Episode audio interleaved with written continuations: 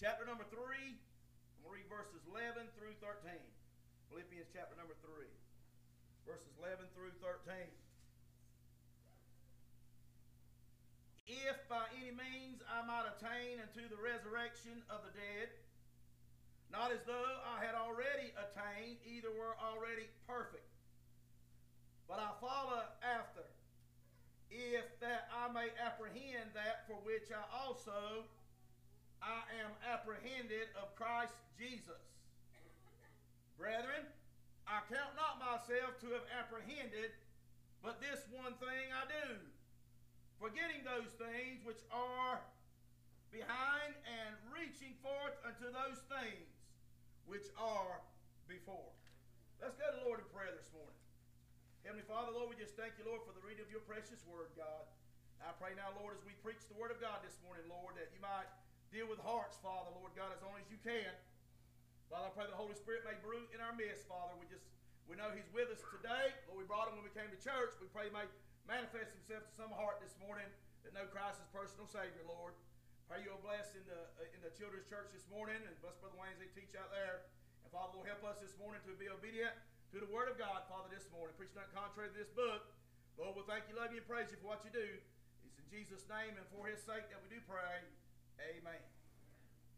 Now, next to Jesus Christ, Paul is probably the most influential person in the New Testament. Now, prior to his conversion, you can find it in Acts chapter number 9, he was referred to as Saul. Now, Saul means big. After he was saved, he was called Paul. Paul means small. He went from being called big to being called small. And these names bear a great contrast in the lives of people before and after they get saved. Before a person is saved, they're often full of pride and, and they go on their own strength. But now we find many are very self sufficient. They don't need anything from God, they usually have everything under control. However, God always has a way of bringing their person to their knees and show them how weak they really are. Once a person is saved, they come to an understanding of how they are dependent on Christ on a daily basis. Now, a similar comparison can be made between a lost person and a criminal. A criminal is just a lost person having everything figured out. And we find they're always one step ahead of the law. They think they're above the law, and only certain rules apply to them. They too have everything under control and very seldom need anything from anybody else. Then one day there's a knock at the door, and there's a man standing there with a badge. At that point, the criminal can run or he can surrender. This is very similar to a lost person. At some point in time, there's going to be a knock at your heart's door, and they know who it is, and they have a choice. They can surrender or they can flee. Now, I done been there. I done done that. I know what it is to have him knock at your door and run, and run and try to flee. And Satan say, you got through another one, you're going to be all right. I know what it is to run and flee from the Lord. But we find the difficult part about fleeing is that sooner or later you will get caught. Sooner or later you will get caught. A criminal may be able to escape once, maybe twice. They may run for many years, but eventually the law will catch up with them. The same is true with a lost person. They may avoid church. They may avoid the preacher. They may avoid, amen, uh, annoying church members, but sooner or later, God will catch up with them. Amen. Bible says it's appointed a man must die after this to judgment. Hebrews 9 27.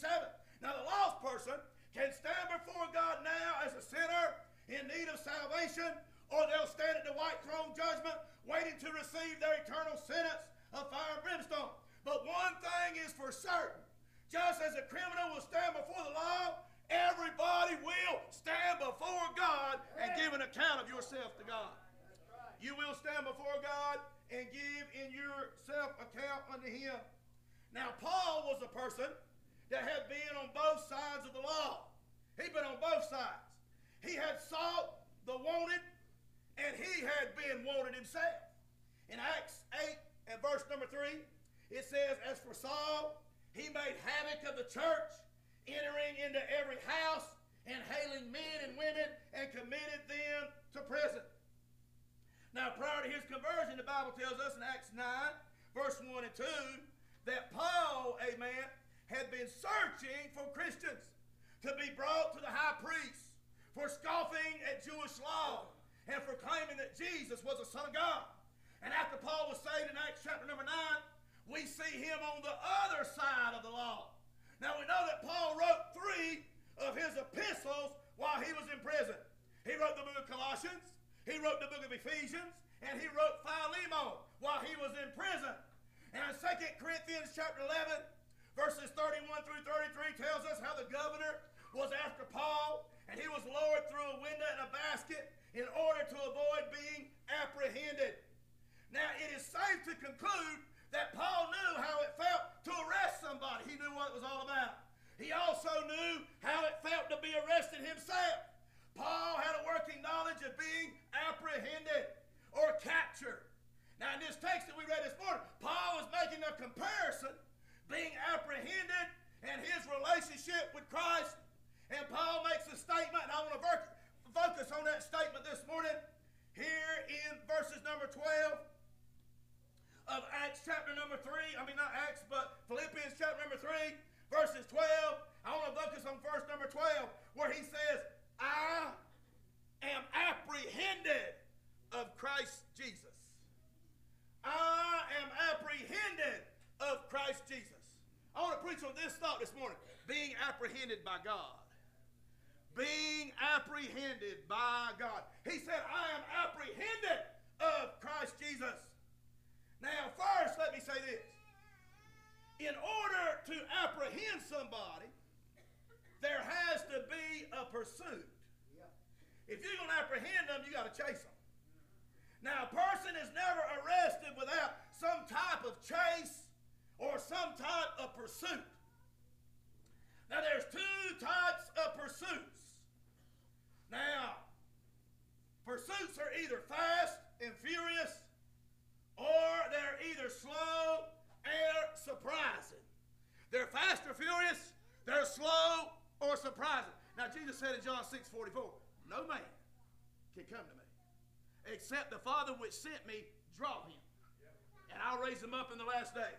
So nobody gets saved without conviction. There is no such thing as I decided to be a Christian. No, you didn't.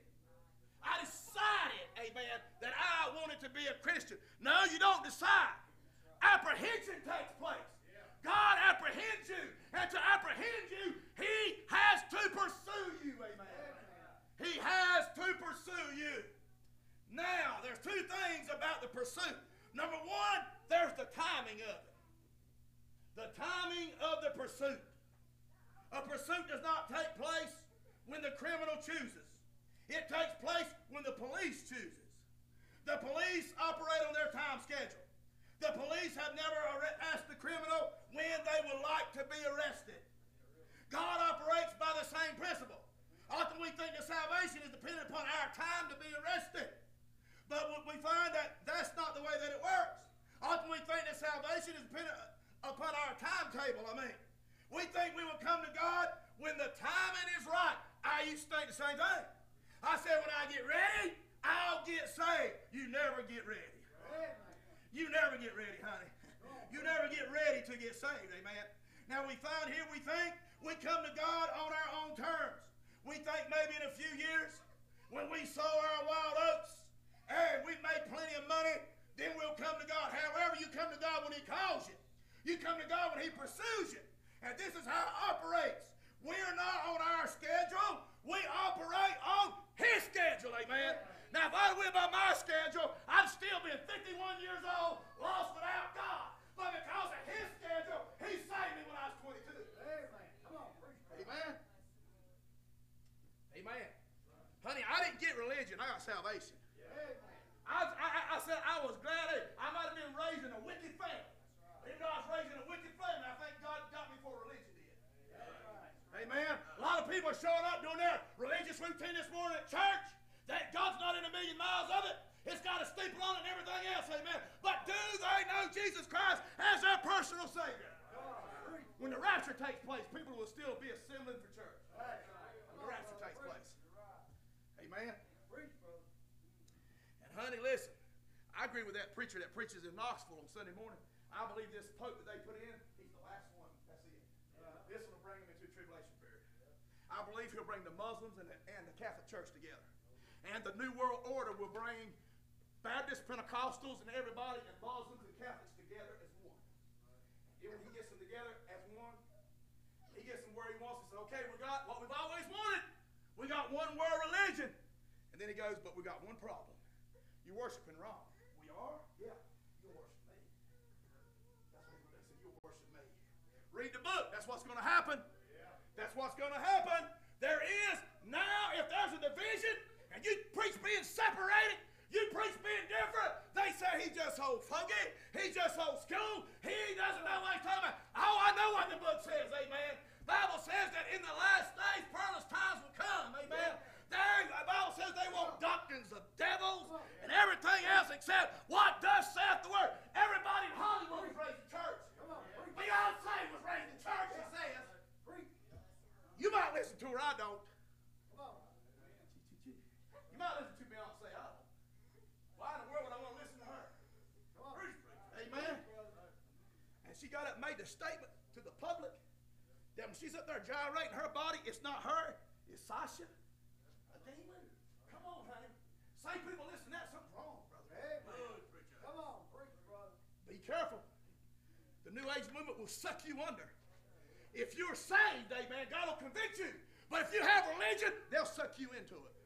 Because religion cannot withstand the New Age movement. Uh-huh. Amen.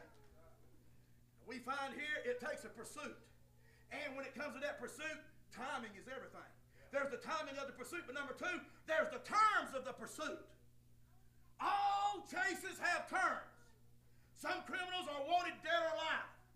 This means to apprehend them at all costs. The law enforcement will issue a APB, which is an all points bulletin, and all eyes will be looking for this person. Some criminals are only sought after by a few people. This keeps the chase quiet, so the criminal will not be aware that they're being pursued. Often a pursuit has to be suspended because the situation becomes too dangerous for the law enforcement and the people that surround the chase. God works in similar principles. In other words, he, he pursues you as he sees fit. If he wants to pursue you in a church service, he will. If God chooses to, to pursue you at work, he will. There's times when God will pursue you in the still of the night when there's no distractions. Preacher, you believe that? Yes, I do. He got me in the still of the night. 3 a.m. in the morning, God arrested me. 3 o'clock in the morning. Who in the world's thinking about getting saved at 3 o'clock in the morning? But God pursued me. He convicted me. He saved me. Good. Preach, brother.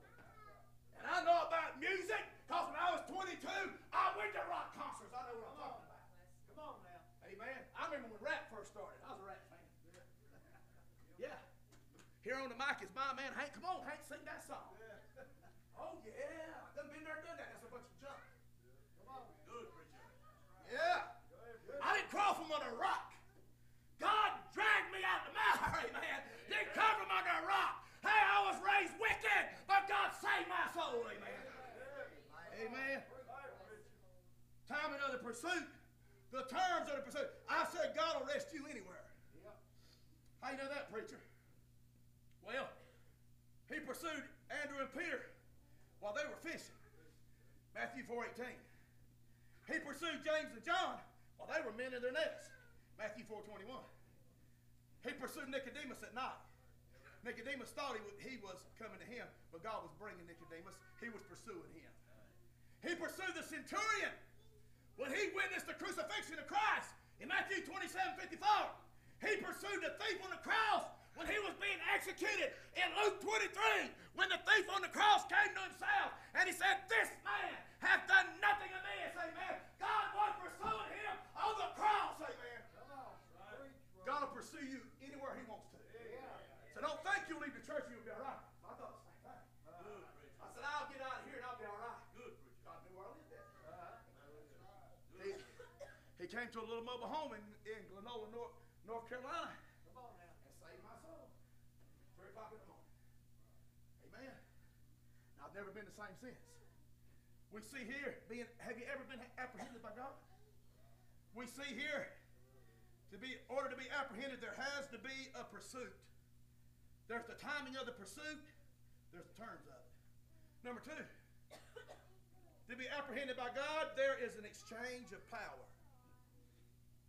When you are apprehended by God, there is an exchange of power. When a person has been apprehended, they are no longer in control. Listen to me now. When a person is apprehended, they're no longer in control. Cuffs are placed on their hands, sometimes shackles on their feet, and they put them in a cell. They no longer call the shots. The prisoner eats when they're told to eat. They sleep when they're told to sleep. They work when they're told to work. And listen, I got this firsthand course. I talked to Brother Sonny this week, and he told me what all goes on. That's when I started putting this message together. They have very little choice involved in their lives. The prisoner is no longer in control of their own life. However, what's this? When a prisoner cooperates, they have it much easier when they refuse to do so. For example, a prisoner that cooperates is given special work detail. Often this work detail is much easier and can come with special privileges. These special privileges make life easier for the prisoner. This is the same way with God. When we are saved, we're in His hands. Just a prisoner, we are in God's control. Paul illustrated that when he referred to himself as a prisoner of the Lord. In the book of Ephesians 3 1, you can read about it. And also in the book of Philippians 1 9. Just as a prisoner that cooperates, when we cooperate with God, our life becomes easier. Amen. When I cooperate and do what God tells me to do, my life becomes easier. Life becomes easier. This is demonstrated in Matthew 11 30 when he says, My yoke is easy, my burden is light. Somebody asked me, amen, just previously. Basically, the question was this How do I not go to church, tell me how God can bless me? I can have peace at home, I can have peace on my job, but I'm not going to come to church? It ain't happening. Right. It ain't happening. Want the benefits without the book. It don't work like that. Amen. So what? The prisoner's life is made easier when he cooperates. He gets special detail. He'll have to do what everybody else does. Your life will be a whole lot easier when you cooperate with God. You cooperate with God, life will become easier. Amen. So how can we apply this to our Christian life? When we surrender to God's will, we begin to guide and direct our, He begins to guide and direct our life. We can choose to follow God or we can fight against God. When I first started pastoring, Brother Aaron, I used to do in-home delivery. I was up in New York City delivering. Well, it was a small church, we didn't have many, but it was still my flock. My wife called me one day and said, Hun, you think now that you want to pastor, you think you might better come off the road? She said, You know, we got people that's called here this week, and they're, and they're looking for you, they didn't talk to you, but you're in New York. You think you might better come off the road? I was making life real hard on myself. But guess when it started getting easier? I said, Lord, look, now you told me to pastor this church, and I know I can't pastor, and I'm, and I'm running all over the country. I said, so uh, I think I need to just do something else. Stayed at the same place, but I came off the road and I stayed in the warehouse.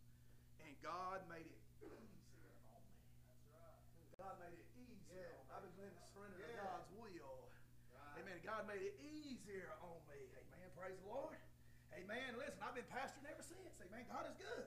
Amen. We can make it hard on ourselves. We can make it uh, easy on ourselves. We enter into fellowship with God. We He gives us rest through His Holy Spirit and peace that's beyond comprehension. However, just as a prisoner that fights back, things don't always end up well. So when a Christian fights the Holy Spirit, our Christian lives will be void of fruitlessness. Amen. And that God wants to provide in our lives. Amen. But we need to surrender and do what God will have us to do. Being apprehended by God. If you're here this morning, you're not saved, God wants to apprehend you're here this morning, you are a Christian. You're not doing God's will. God wants to apprehend you.